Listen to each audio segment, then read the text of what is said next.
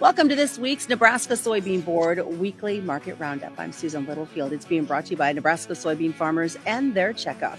We are in Kansas City, Missouri this week. The National Association of Farm Broadcasting Convention has been taking place all week and a great opportunity to uh, showcase our farm broadcasters. And I got to give a real quick shout out to our very own Alex Wachowski. She was named the Horizon winner here at the convention. It's one of the top honors for a farm broadcaster that's been here within the last five years. So we're pretty darn proud of her.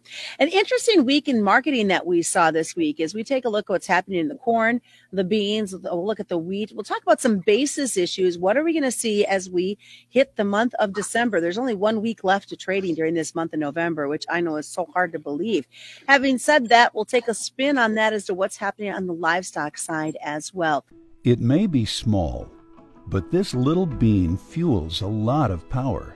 It powers a food industry as a top source of protein. It's a fuel that powers diesel engines with fewer emissions.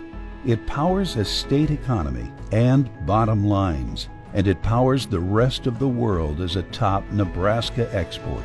Yeah, it may be small, but we're finding more ways for this little bean to power Nebraska. I'd like to welcome to the first time to our program. It is Troy Nelson and Eric Kruger. They are with Smart Yield. They are based out of Kearney, Nebraska. And gentlemen, let's start out with with what's been happening on this grain complex. And and Troy, I know that even though we finished on a Friday with some negativity, there has been kind of a roller coaster type of trade this week for grains. Yeah, it really has, Susan. Um, when I look at the corn market, comparing where we closed today compared to a week ago is a good um, little bit of a barometer to take a look at. Corn was down on the December contract about six and three quarter cents from a week ago. Uh, January beans, however, were up about a little over 20 cents for the week. And then Chicago um, December wheat up six cents. Uh, now, and that, that's just for the week. So you, you see some, um, there was a little bit of some um, resistance areas that we came into, and there was some selling, um, maybe a little bit on the latter part of the week. But you have to, we look at where are we at overall with these markets and we came into the about the second week of September on corn and beans and saw some contract lows put in. And so we're up considerably off of those contract lows. We've had world um, buying coming in against our markets. Um, that's been a great benefit, and as as well as strong usage also that we can get into some of those numbers too. But um, basically, um, we we've really come off these uh, harvest lows um, and, and, traded very seasonally here. Although this week um, there were some challenges a little bit in the markets also. Well, having said that, can you describe to us what some of those challenges have been? Yeah, um, you know, you look at the export numbers. Um, we've had solid export numbers. Um, accumulative, we're we're ahead of about um, the five-year average. Um, we're currently at about 51.9% of the USDA forecast. Um, five-year average is is about 41.6 percent. So we're well ahead of the um, of the average. Uh, yet at the same time, we're also dealing with a 15 billion bushel corn crop that we're um, pulling out of the field right now. So it's an extremely large amount of supply on hand at the t- same time also. So you have those logistical issues with with that large of a crop coming out as well. There might be some selling pressure at times and you do see the funds um, coming into these markets as well on the long side of it here recently. But um, so challenge wise, I think you have to look at some resistance numbers in the charts. There's some resistance um, on this corn on the December contract around 586. Uh, so we didn't, we weren't able to penetrate that this week. We came very close within a few cents. Once that somewhat, um, we were turned back from 586 we did have a little bit of a sell off here at the end of the week on corn. Well, I want to ask you real quick, uh, Eric, and I, we got some, uh, I apologize, some feedback coming from your guys' computer a little bit. But Eric, when the livestock is looking at the amount of, of grain that's coming out, can we look at that as maybe some positive as we hit, hit these winter months for feedstocks? We hope so. We hope to see, you know, use a break or a correction in the corn market to hopefully uh, give us an opportunity to continually lock up our feed costs going forward. Um, if we haven't done that already, that's something that we think is really important. It's imperative to do during the, the highest supply times of the year, which is usually through the winter into the spring. So um, any breaks that we do get in the grain markets, um, if you're if you're looking to leverage and, and take care of some feed costs, we encourage guys to do that. And we'll talk more about what's going on livestock wise as we continue. But uh, Troy, looking at uh, the the soybeans and the trade there, they've had some um, interesting pressure coming out of all the discussion of South America and and this crop that we could see harvested as early as hard to believe five weeks from now. Yeah, a- absolutely. It's a little bit early for um, large inventory to be coming out of Brazil um, by the end of December. Um, that's a little bit earlier. Typically, you're talking January, but also, um, you know, you're still looking at weather issues in that part of the world um, because they're right in the middle of their growing season, also, and finishing up on beans here. So uh, it might be, you know, comparable to j- late July here on on our beans, and so we know weather is extremely critical at this point. Um, so we are competing, and then you have to look at the um, the direction and value of the real versus the U.S. dollar, and and that helps you determine um, how competitive we might be at this time or not um, to China as far as buying soybeans is concerned. I want to look at the uh, this wheat market and, and the March contract is kind of interesting that what I'm trying to look at my side notes here is something like it's the highest March we've seen in over seven years for March wheat.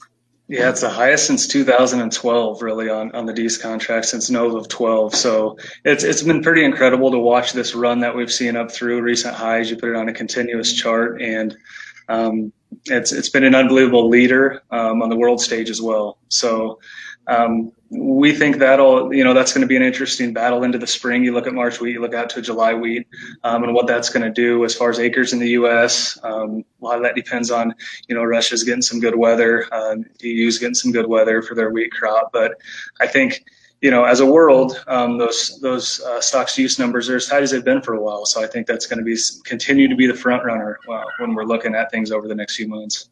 All right, thanks for watching Nebraska Soybean Board's weekly market roundup. It's being brought to you by Nebraska soybean farmers and their checkoff. So let's look at the basis right now. We know that the some guys are, are worried what we're going to see basis wise, Troy, as we hit the month of December and start to wrap up 2021. Yeah, the and, and, I think there's some concern with basis, of course, moving forward. What we look at is where is it at today and what are the opportunities? Uh, right now, we're looking at some tremendous basis opportunities here in central Nebraska. Uh, that's, that's our territory is probably the middle two thirds of the state where we're concerned about, um, and kind of south central um, um, Nebraska. And these basis levels have been good um, all through harvest. And uh, even come into late August, um, basis tightened up um, tremendously here, whether it's in the feed feedlots, ethanol, or commercial grain. um, basis has been very strong, and we've seen some movement with that through harvest and it just hasn't backed off. It's been very healthy for the for the farm seller off the farm. Um, now, at the same time, that basis, every, you try to make a story out of that. Where does it take? Why is it where it's at? Where's it going from here? That's what we don't know. And so, what we're looking at is is, what's the basis opportunity today, and um, where where can where's it going from here? Now, um, there might be a play also out there if you're not ready to you know, um, complete the pricing on that cash grain. Uh, at least look at that basis opportunity right now, looking at that Jan, Feb, March um, opportunities because they're very good on basis, and we don't know where it's going from here. That's the million question. Absolutely, absolutely. But there's opportunities right in front of us. So, and basis is really good. Corn and beans. All right, Eric, cash cattle has been hot and it continues to be so. Share us your thoughts. Yeah, you know, we saw really a bulk trade at 133 this week on the cash side. Highs uh, here up north, 134 and changed on a delivered basis, but um, saw the dress 208 to 211. Um, short week next week, so I think that's going to be a, a, very interesting kill week. It's going to kind of slow some things down, but I think the trade still believes strong holiday buying ahead. Um, had cattle on feed come out this afternoon, um, really right in line with what the trade was looking for. Uh, the uh, the marketing number was a little a little lower than what they thought. So that could put a little more pressure maybe into November, maybe a few more cattle available for the packer. But I still think we're seeing that supply dwindle. Um, we're seeing cash finally come up. Um, the leverage has shifted a little bit. The packer has given up a little bit more of that uh, margin, and that's that's kind of going back over to the feeder. And I think that continues here into Q1. Um, we'll see what happens, but right now it's been very friendly. Well, I think it's interesting. We shouldn't uh, complain for these cattle producers continuing for another week to be in the driver's seat. Yeah, I, I, think it, it's, you know, you look at it, it's been a long grind. It's been a long time since we've started seeing and seeing cash levels up this high. Um, the futures has already responded. So we'll, we've seen open interest come up. That's, that's going to continue to help drive that.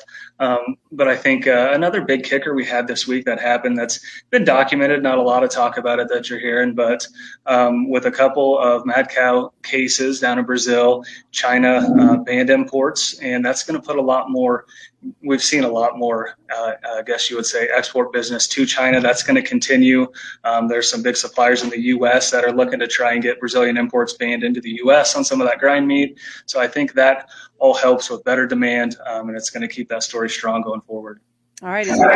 what are we looking at or need to watch into a shortened holiday week next week, Troy? Shortened holiday week. Um, you know, we we take Thursday off. The, the markets are open Friday. Um, I think it's kind of a maintenance deal. I'm not sure why it's for the commercials or something, but there's not a whole lot going on the farm front when it comes to Friday's trading. So it's really a three day trade, in my opinion. Um, but uh, you know, I think at the same time, we're on the grains, we're going to see a little bit of um, potentially a little bit of pressure. I don't know if you see a lot of um, new contracts coming out and established through the funds prior to a holiday.